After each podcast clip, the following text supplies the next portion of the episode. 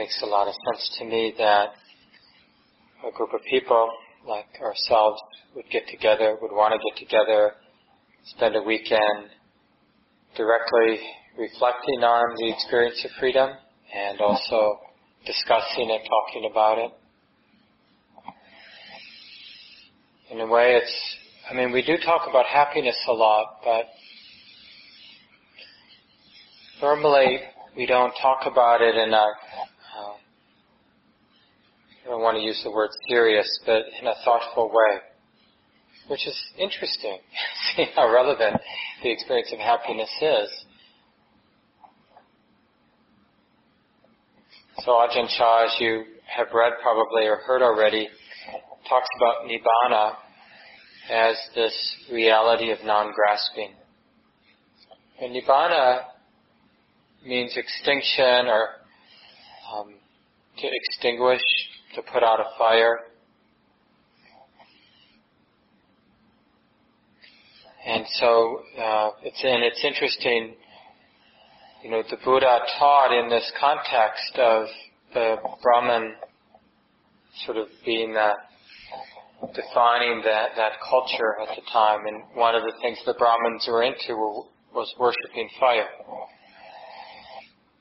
So it's interesting that the Buddha, and we always have to understand everything in its context. So here the Buddha is in a society strongly dominated by the Brahmin people um, who were the priests and um, were really into fire.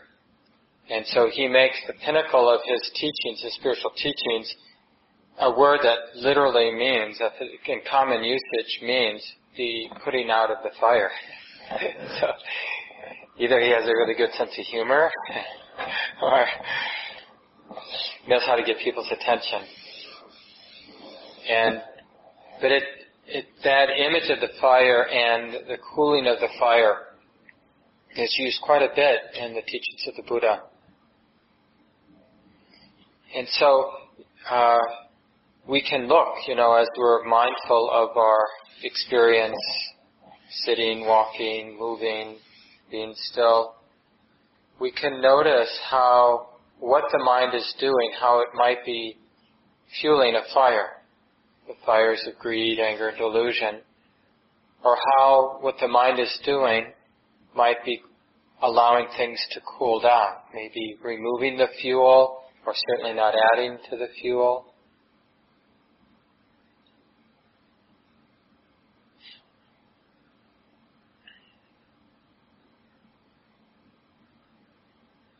And the interesting thing is, uh, and I'm sure you've seen this, this process of heating things up, agitating the mind, entangling the mind, fueling our fires.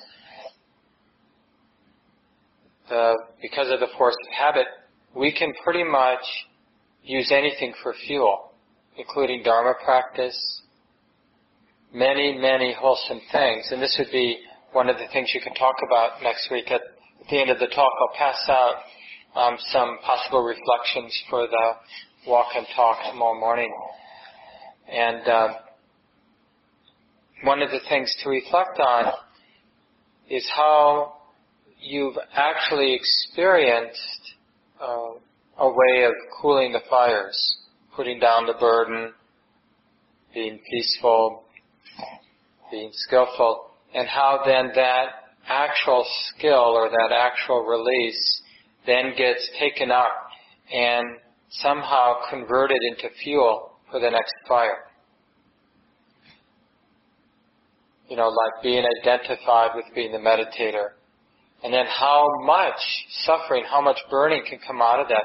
Probably even today, each of us in our own little moments uh, had a raging fire around the identity of being a meditator or not wanting to be the meditator, thinking this practice is great, thinking this practice is stupid, but some identification with this process we're engaged in. And because of the attachment, um, there was burning.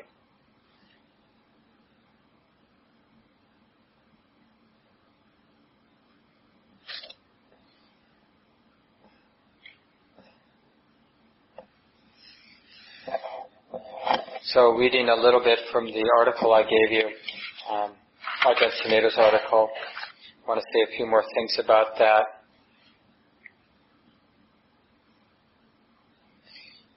This is Ajahn Sumedho. It's often said that the Buddhist way is to not grasp, is not to grasp. But that can be just another statement that we grasp and hold on to. It's a catch-22. No matter how hard you try to make sense out of it, you end up in total confusion because of the limitations of language and perception. You have to go beyond language and perception. And the only way to go beyond thinking and emotional habit is through awareness of them. Through awareness of thought, through awareness of emotion. The island that you cannot go beyond is the metaphor for the state of being awake and aware, as opposed to the concept of becoming awake and aware. And this is the, the, the real heart. And we talked about, uh, I think in the question and answers today, I forget when that was, but about this uh, using stories in a relative world, we need to be skilled at having stories and themes for our attention. And, and some themes are relatively toxic and some themes are relatively enlivening and, and even liberating, relatively speaking. But the practice is putting down identification with any particular theme or any idea or any concept. So thinking about Buddhism or even having an idea of what you're doing is not practice.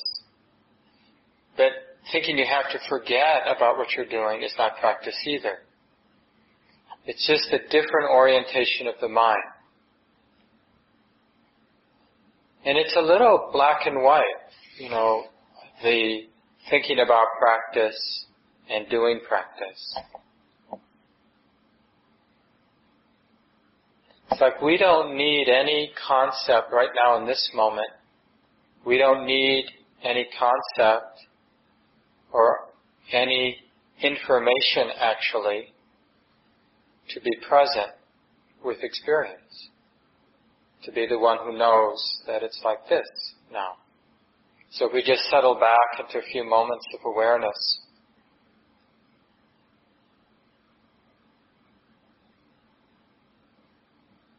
and if that habit of the mind that's like a Dharma coach telling us how to practice, if that arises for us, then that can just be what's being known. Oh, the mind's thinking, or the mind's coaching, telling the mind how to practice, and that's being known. So the mode of practice isn't dependent on ideas or concepts.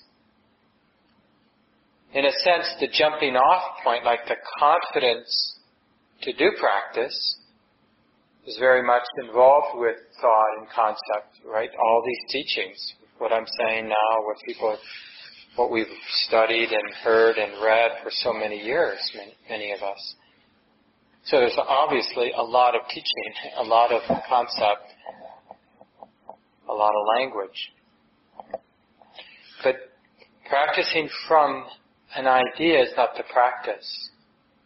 Understanding that ideas are just ideas, that's the practice. Concepts are just concepts. I think that's what Ajahn Sumedho is pointing to here.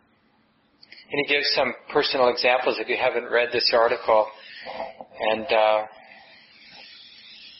I mean, I remember the one nine-day retreat I did with him a while back. Um, I mentioned, I've mentioned this many times. He spent the whole retreat, um, all the different talks were one way or another about stream entry and um, sort of the awakening experience.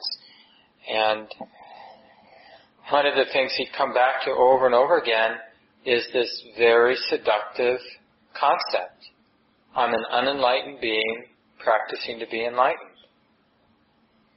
And that seems so harmless or maybe even seems appropriate, that idea to inhabit, identify, be attached to that idea that I'm an unenlightened human being practicing as best I can to become fully enlightened. But any identity, no matter how wholesome it may appear to be, the thought may be in a sense wholesome, but the attachment or identification will always be unwholesome, will always be dukkha.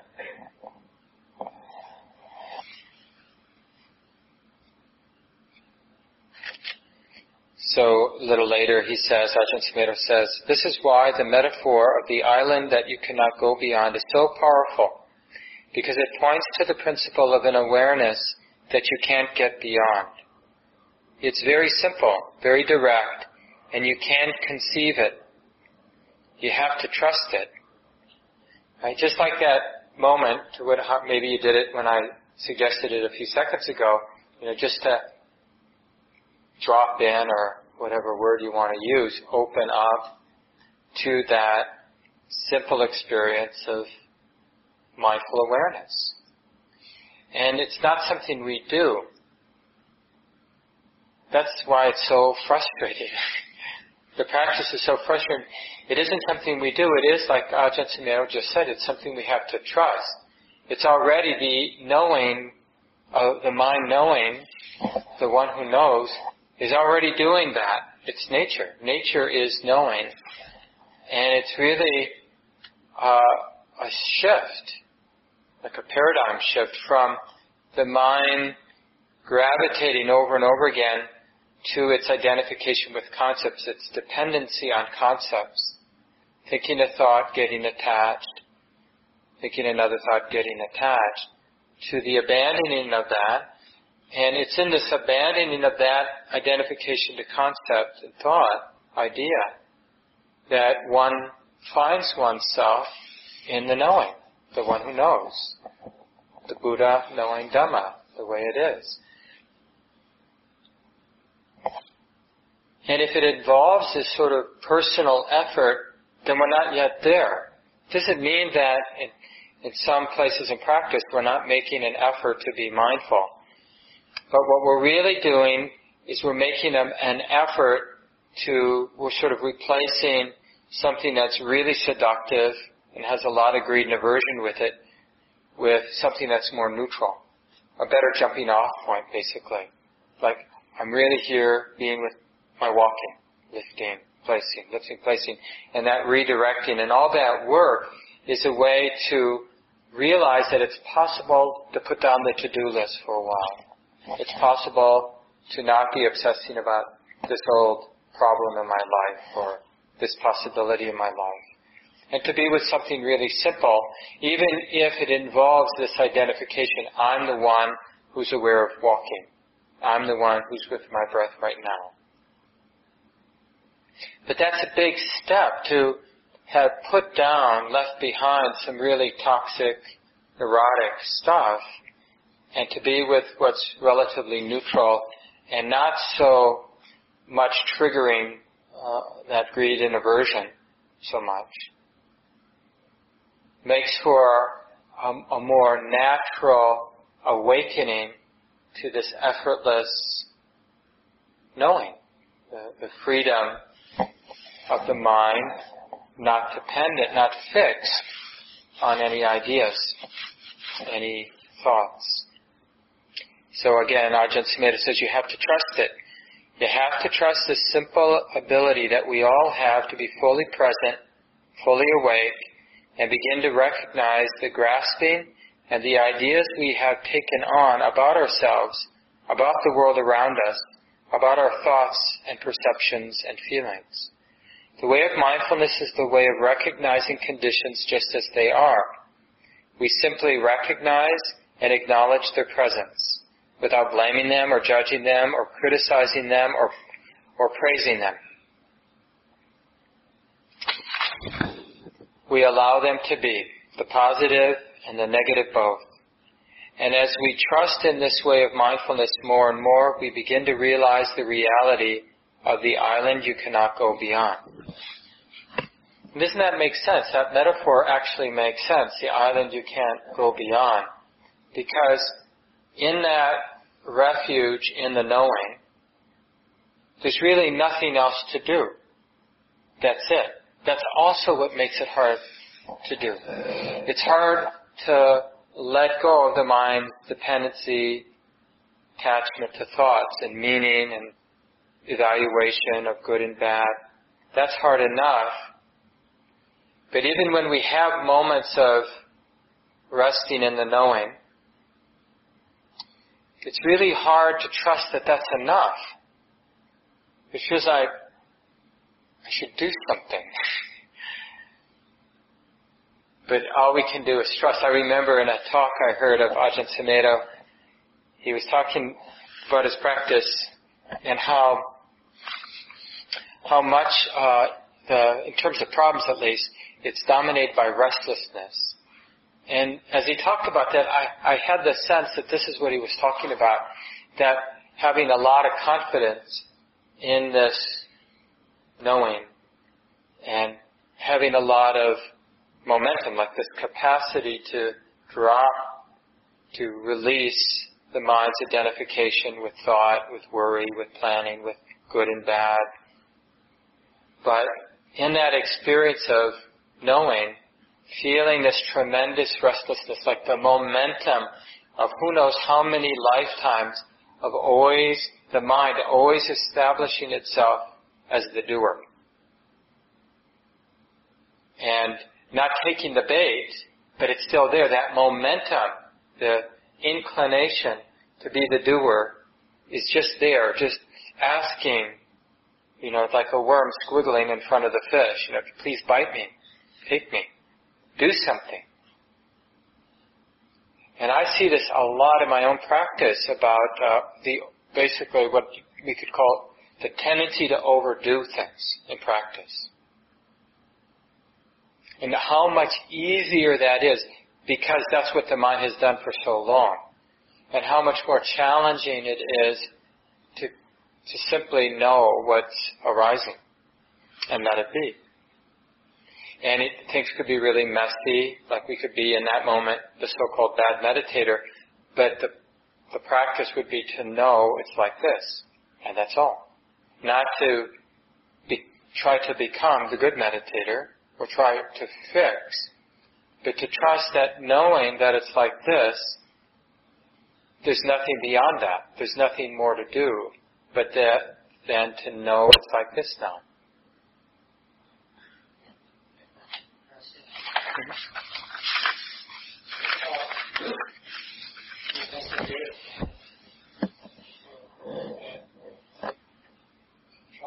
Too. So you use the calm to investigate. So I see that's what's happening a lot to me. It's like it's not so much wanting to do, it's wanting to have an insight. Yeah. Greed for insight. You know, like so the investigative mind is really striving. Like But there's a sense of somebody having to do the investigation, and that still has to be transformed. That you have to realize that the investigation happens in the process of knowing. Like, that's what knowing does. It sees what there is to see. And, uh, so that whole part, like, you know, like I mentioned, uh, when we're walking or we're being with the breath, part of what's going on is we're investigating like why that's so hard to be continuous with the breath or continuously aware of the walking. Like what's in the way of that continuity, what's in the way of just relaxing into the practice more. So there's definitely a place for investigation, but at some point we have to trust the awareness is enough and that that will illuminate everything. And uh, that that the need to understand, as you suggested in your comment, Paul, you know that gets in the way. It's it's like you said, it's greed. And it all arises out of that basic notion that I'm an unenlightened being practicing to become enlightened. And that is such, so often an unquestioned attachment because in this context it seems so appropriate. Like it seems, doesn't it seem so compelling that idea that we're not enlightened? But you see, even on an intellectual level, how wrong that idea is, that we're unenlightened beings. You know, it's like the opposite of the anatta point of view. To define ourselves as being unenlightened is to basically not, having not comprehended what the Buddha's been teaching us. So we really have to, we, we really have to practice catching that idea and the attachment or identification with that idea. Now, I'm not saying that we should replace it with I am fully enlightened, because that's, you know, obviously just as off as I'm not fully enlightened. We don't need either of those ideas. Both of them are problematic. In fact, what idea do we need to be attached to? Now, I'm talking from a particular point of view. I'm, I'm reading the chapter for the talk tomorrow, for the Sunday talk from Ajahn Chah's book, uh, Food for the Heart. And in there, he's just lamenting this basic problem where, you know, it's like we want to practice, but wanting gets in the way of practice. And there is that dynamic. And so this goes back to that relative and absolute. It's like Desire takes us to our practice. There's just no way to avoid that. We're suffering in life. We hear about this practice. It inspires us. We want to take it up. We want to be successful at it. But as we're engaging the practice, we have to take these teachings and we have to reflect on them deeply and let them have their effect.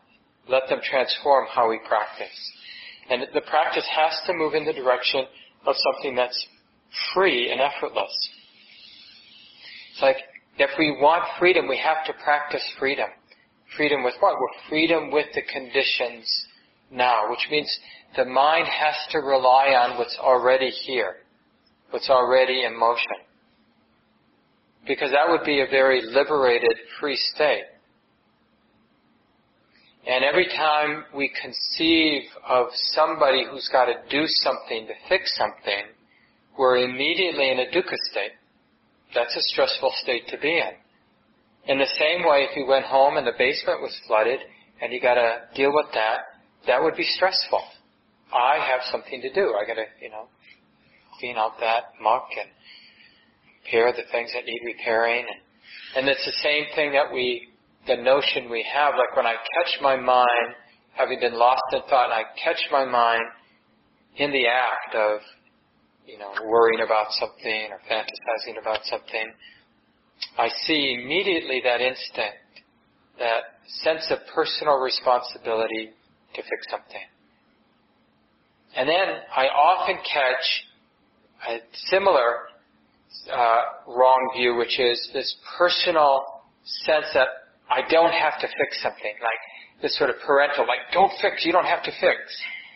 So like, and uh, and the practice is not to be fooled by either one of those. And they kind of, you know, the mind kind of gets involved and kind of is, is aware because involvement hurts. And it wakes us up. You know, as soon as there's any identification, then there's a visceral tension with that. What was relatively unbound now starts to feel relatively bound up, tight. And we're training the mind. There is a training. We're training the mind to trust in the end of practice. That's what we're doing. And some teachers, you know, really emphasize this right up front. And other teachers don't really talk about this until later. They really talk about creating, you know, getting personally involved in your practice until you get quite skilled at creating wholesome states and abiding in wholesome states. And basically, most conditions, most situations in your life, you're able to construct really wholesome states to abide in. And I don't know, you know, what to say except that uh, I think it's useful to hear both of those instructions and to see what you can convince your mind to do. And understand that when you're constructing wholesome states, taking personally res- personal responsibility to construct wholesome states. Just know that that's what you're doing and be interested in how that's a burden. Yet, it's a burden that actually delivers some results. In the same way, if you put yourself to the task of cleaning out the flooded basement, eventually you're going to have the satisfaction of the basement now being back, you know, in order. And it's the same thing with our mind. If we put ourselves to the task, if we're intelligent about it, if we follow the advice of people who know what they're doing, and we deal with the mess of our mind, eventually we'll put it back into order and it will be calm, it will be clear, it will be dominated by loving kindness and patience and clarity and you know all those wholesome qualities. But it's a big pain in the butt to have this mind to constantly have to take care of. Keep it clean, keep it in balance. So even if we get really good at that, it's it's always going to arise for us. Is there a deeper kind of freedom where I don't have to be responsible for the mind? And that's really, some people like Ajahn Sumedho really teach in this direction with this emphasis. That's what Ajahn Amaro, that passage I read right from the preface from the very beginning of this book, he was talking about how interesting it was showing up in England to study with Ajahn Sumedho, how much he talked about this ultimate state. Whereas when he had spent his couple of years as a novice and then one year as a monk in Thailand, Ajahn Amaro hadn't really heard anybody talking about Nibbana. So what's the deal?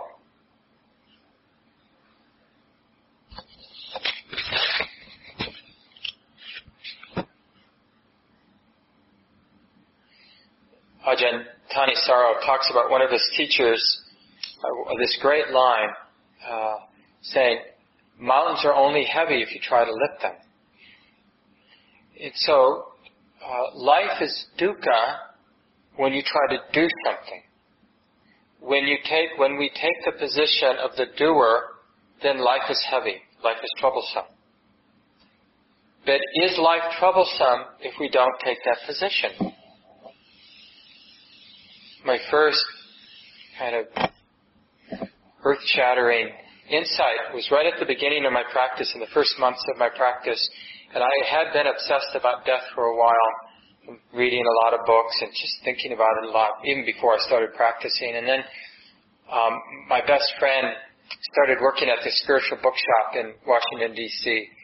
Uh, called Yes Bookstore. I don't know if it, I don't know if it still exists. It was a great place though, and uh, so I started reading books, and including books about uh, on Ramana Maharshi. Some of you know him. He's a wonderful, great Indian saint who died in the early 50s, 1950s, and and he described him in one of his books. Somebody wrote, or I don't know if it was record uh, a transcription of his talk, or some one of his disciples wrote it. I'm not sure, but uh, when he was 13 or 14, he lay down and he imagined death, his own death, um, and had a, a, big awakening. And so I thought, oh, maybe that will work for me. And in a sense, it did. I mean, not, not that I had an insight like his, but it was, it really changed my life. And so I, I just very systematically imagined dying and then imagined being dead, you know, as, as if I know what that's like. But just like, you know, our minds are, imagination's a great thing. You know, just like nothing's happening, and uh, just sort of the imagining the absence of everything, and uh, and feeling a sense of loss, you know, in that experience, and then a voice just arose in the mind, or something like a voice arose in the mind. Well, who's this a problem for? And at that point, either right before or right with those words, something happened something really, like the mind understood something that it didn't understand before. And it was like a big explosion. And, uh, and for days I was, uh, even weeks, I was just space cadet. I think I told some of you. I went home late, uh, recently, or a few days after that experience, uh, to Minnesota. I was living and working in Washington D.C. at the time. And, uh, I was walking out of a store and I walked right into a plate glass window and broke it. I missed the door completely. You know, it was glass, and the door was also glass, so it wasn't. It was a little bit understandable, just a little bit. And you know, that glass is thick. I got cut a little bit, but not too much. well, it was very funny because I was so worried they were going to be mad at me and make me pay for it, and they were so worried I was going to sue them. Which I kind of got later in the moment. I, I didn't really get what was going on, but later realized, oh yeah, they, they thought I was going to sue them. but anyway, th- that insight, it's, it's this, it was a little bit of this recognition, I mean, in that quirky way, thinking about death, but what I think, now in hindsight, what the mind understood, but wasn't easily conceptualized even weeks after, it understood basically the experience of the non-doer. That the mind actually doesn't have to take any of this personally. Whatever it is, this giving a talk or dying or whatever we do or imagine that we do, none of it has to be energetically owned in that moment. And when the mind realizes that possibility, it realizes initially something it didn't know before. Because we operate with a very deep assumption, unquestioned assumption, that we do need to take things personally. This is personal, and we have to, life is about personally doing things. You know, we have, there are poems and there are teachings that say, well, you just let life live through you, or, you know, let it all be nature. It's just nature. I sometimes say that at the end of talks. You know, when you wake up tomorrow, when you go home tonight, you know, see if it will just happen on its own. Whether you, maybe you don't have to get yourself home. Maybe the whole process of getting yourself home, well, can happen on its own. Or getting yourself through the week, or getting ourselves through this life, or getting ourselves through the dying process into whatever's next. Maybe that's not this huge mountain that we have to lift. Maybe it all happens on its own. But it doesn't, you know, we don't have enough faith. But hopefully the teachings are engaging enough that we begin to experiment. Like let the breath happen on its own. Let defilements come and go without feeling like you have to personally get rid of them. Maybe they come and go on their own maybe the practice unfolds beautifully on its own without somebody feeling obliged to walk the path. And Ajahn Sumedho talks about this a little in, in this article. I'll just read a few more sections. Awareness is not about making value judgments about our thoughts or emotions or actions or speech. Awareness is about knowing these things fully that they are what they are at this moment. So what I found very helpful was learning to be aware of conditions without judging them. In this way, the resultant karma of past actions and speech, as it arises in the present, is fully recognized without compounding it, without making it into a problem. It is what it is. And isn't this tricky? This transition in a practice is very tricky, I find. Because then when my mind is being bad, it's really hard to not want to get on the high horse and bring the attention back to the breath or something like that, whatever it might be, or just scolding ourselves in some way. It is what it is. What arises ceases. As we recognize that and allow things to cease according to their nature, the realization of cessation gives us an increasing amount of faith in the practice of non-attachment and letting go. I'll skip a little bit. If we look at it in this way, Nibbana is here and now. It is not an attainment in the future. The reality is here and now. It is so very simple, but beyond description. It can't be bestowed or even conveyed. It can only be known by each person for themselves. As one begins to realize or to recognize non, grasping as the way, then emotionally one can feel quite frightened by it. It can seem like a kind of annihilation is taking place. All that I think I am in the world, all that I regard as stable and real, starts falling apart, and it can be frightening. And this is, you know, in some sense, what happened in that that early sit. Actually, I was lying down when I was doing it, and uh, I was somehow through my imagination able to const- or construct or touch that grieving of like giving away the life that I have. So it can feel that way. But if we have the faith, this is Ajahn Sumedho, but if we have the faith to continue bearing with these emotional reactions and allow things to, that arise to cease, to appear dis- and disappear according to their nature, then we find our stability, not in achievement or attaining, but in being awake, being aware.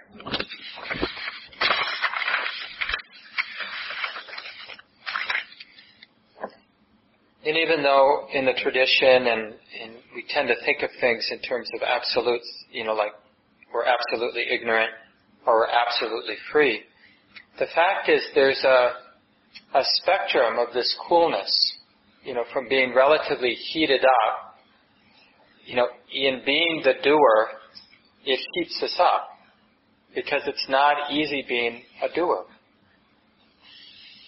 And so sometimes we're really the doer and things get really tight or hot or bound up.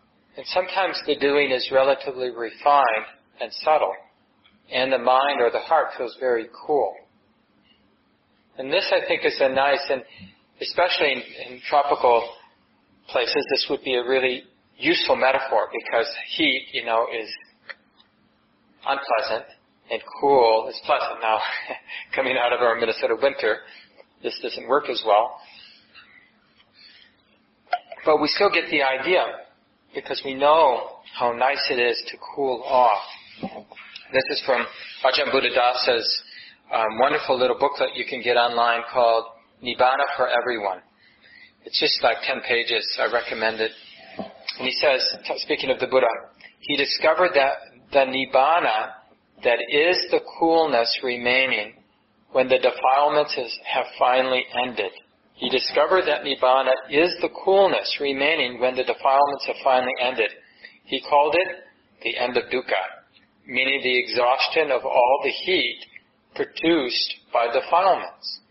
So liberation is the absence of the heat produced when the mind is churning with self-view, good and bad, me and you, and doing, wanting to become, wanting to get rid of, all of that creates heat.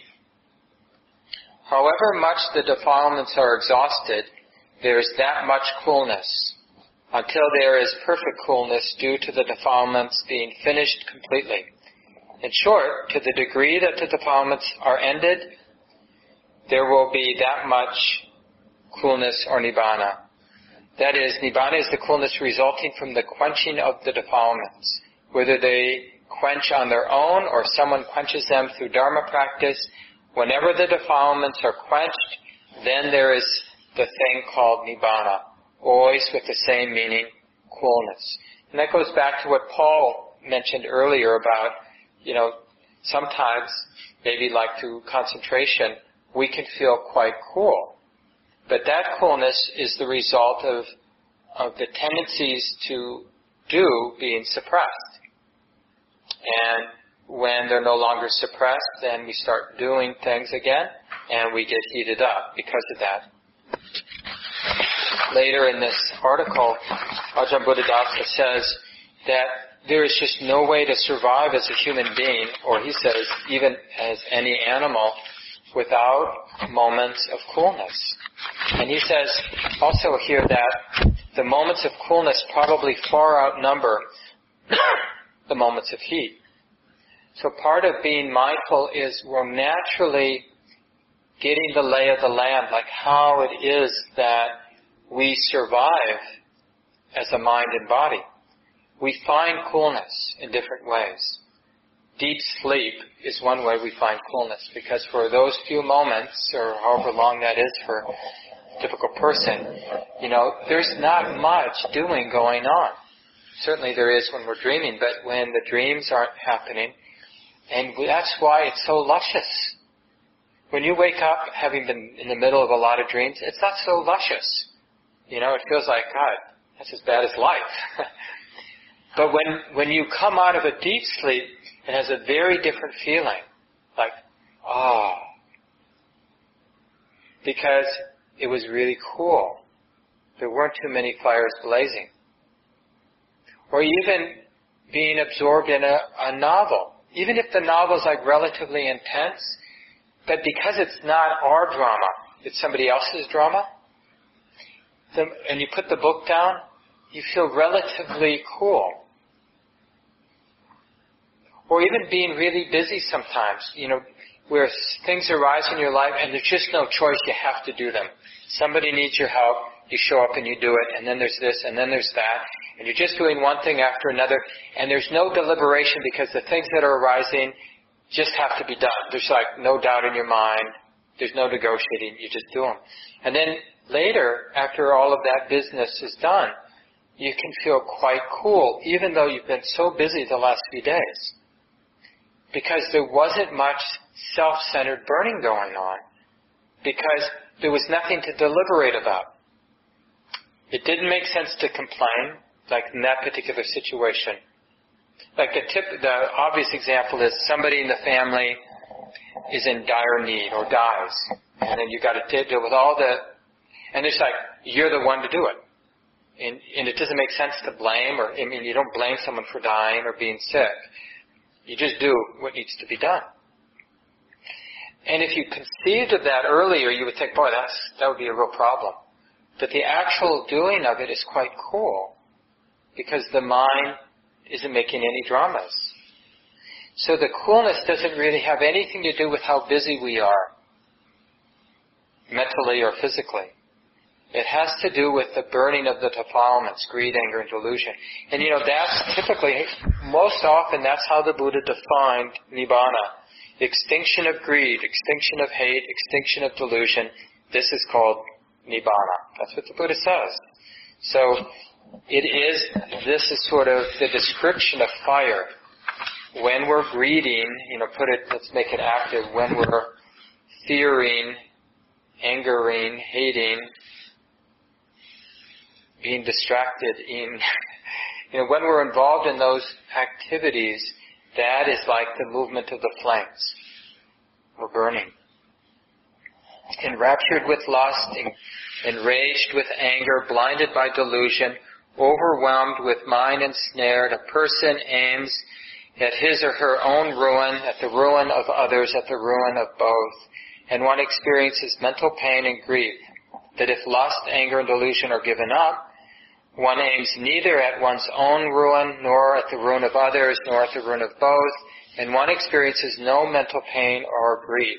This is Nibbana, visible in this life, immediate, inviting, attractive, comprehensible to the wise. Another quote, just as a rock of one solid mass remains unshaken by the wind, even so neither visible forms, nor sounds, nor odors, nor tastes, nor bodily impressions, neither the desired nor the undesired can cause such a one to waver. Steadfast is one's mind, gained is deliverance. And this, you know, even though the image is of a mountain, it's not a tight thing. It's, I like the uh, uh, metaphor of being porous or transparent. So things still arise, provocative things, pleasant, unpleasant experiences still arise, and the heart, in a sense, is impacted. We, there's a knowing, but the, the experience isn't being stopped. It's not meeting any friction. So somebody we love dies, and that, that, that pain of loss is received, but in a sense, in a metaphorical sense, the pain doesn't stop. It just keeps moving on through. Whereas, you know, the, so that would be for a fully enlightened being, and for uh, someone with some wisdom, that grief, that pain of loss is moving through, but there's, to some degree, there's some resistance to it some denial of it, some suppression of it. So it takes some time for that pain of loss to move on through. And then if we're a relatively deluded human being, then we believe strongly that either I don't have any pain or I can't feel that pain, it's too much, and we uh, use denial much more. And then it could be forever before that pain moves on through. So it's just a, an image to use, a metaphor to use in terms of evaluating the practice or understanding the practice. When something beautiful or something not so beautiful arises in our experience, are we going to let it all happen at once, let it all in and just keep moving all at once? Or are we going to, in one way or another, practice resistance or denial or struggle with it? And we can work with just little things. Like a painful memory comes up often in my practice, you know, different things I said that weren't quite right in the day. And it's like that yucky feeling, is the heart willing to let it all the way in? Just move right on through, completely undefended. Or are we going to struggle in some way or deny in some way the Vedana, the sensations associated with that experience? Are we going to allow it? Or are we going to struggle with it? And it's like those are our two choices. Allowing or struggling. So of course there's a lot more to say and to discuss and you can pick it up tomorrow and uh, pass these out. Pass out. And uh, wired.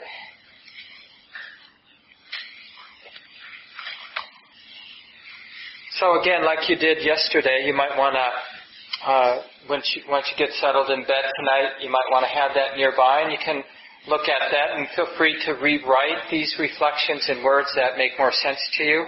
I just did my best to try to pull out some things that might be useful. So just to frame it in terms of the discussion this morning, last night I, I talked about the metaphorical or the mythological journey that we're all involved in. So really creating a useful story about, you know, the call to destiny or the call to awakening where we have some sense that our life is limited, like our values are limited.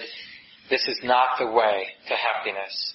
And, or we hear something that seems possible, freedom. And then inevitably with that call and acting on that call, we run into some problems. So we talk about we talked about this morning, or you talked about this morning, like what were those trials, those periods of initiation, as you responded to this call to be awake? And then taking it back into the marketplace, taking your wisdom, whatever you've come to understand, and testing it with your life, your experience. And that really sets us up, that last point of taking it back really sets us up for tomorrow's discussion which is much more a practice orientation. So not the story of the practice, but the actual practice. And so using the more visceral terms of heat and coolness, talk about your practice. You know, how have you been in the experience of heat? Reflect on your experience of the heat of the mind and heart entangled or bound up with attachment or grasping what attitudes, patterns, or ways of understanding have supported these unpleasant experiences. Like, how is it that you're building a fire in your heart? Over how are we doing that?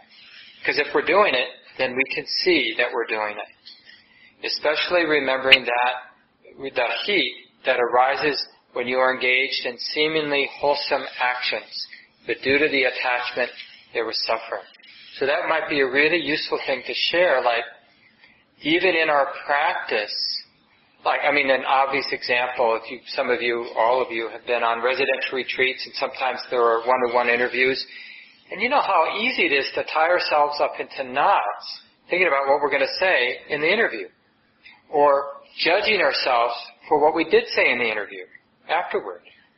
And so here we are in a seemingly engaged in seemingly wholesome activity, creating a lot of suffering, constructing the experience of suffering.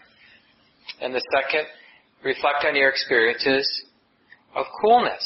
Remember times when the heart was free, unentangled, unbound. What were the causes that supported these experiences of freedom? Reflect on any experiences of turning toward the heat of dukkha with wise, balanced attention and suddenly or gradually realizing freedom from that dukkha due to insight. What happened next? How did the mind relate to the insight? Reflect on experiences of the heat or weight of dukkha and reacting in ways that increase the burning, the entanglement. And finally, is the mind interested in freedom now? What, if anything, is in the way? Is freedom from grasping frightening in any way?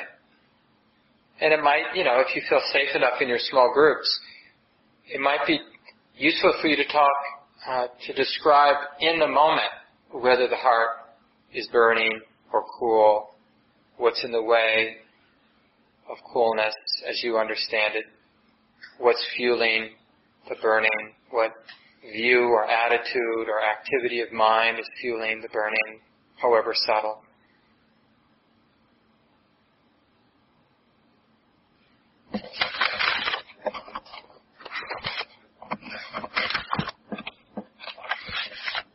Just end with a quote from the Buddha. Live in joy and love even among those who hate. Live in joy and health even among the afflicted. Live in joy and peace even among the troubled. Look within, be still, free from fear and attachment. Know the sweet joy of the way. Or just sit for a few seconds.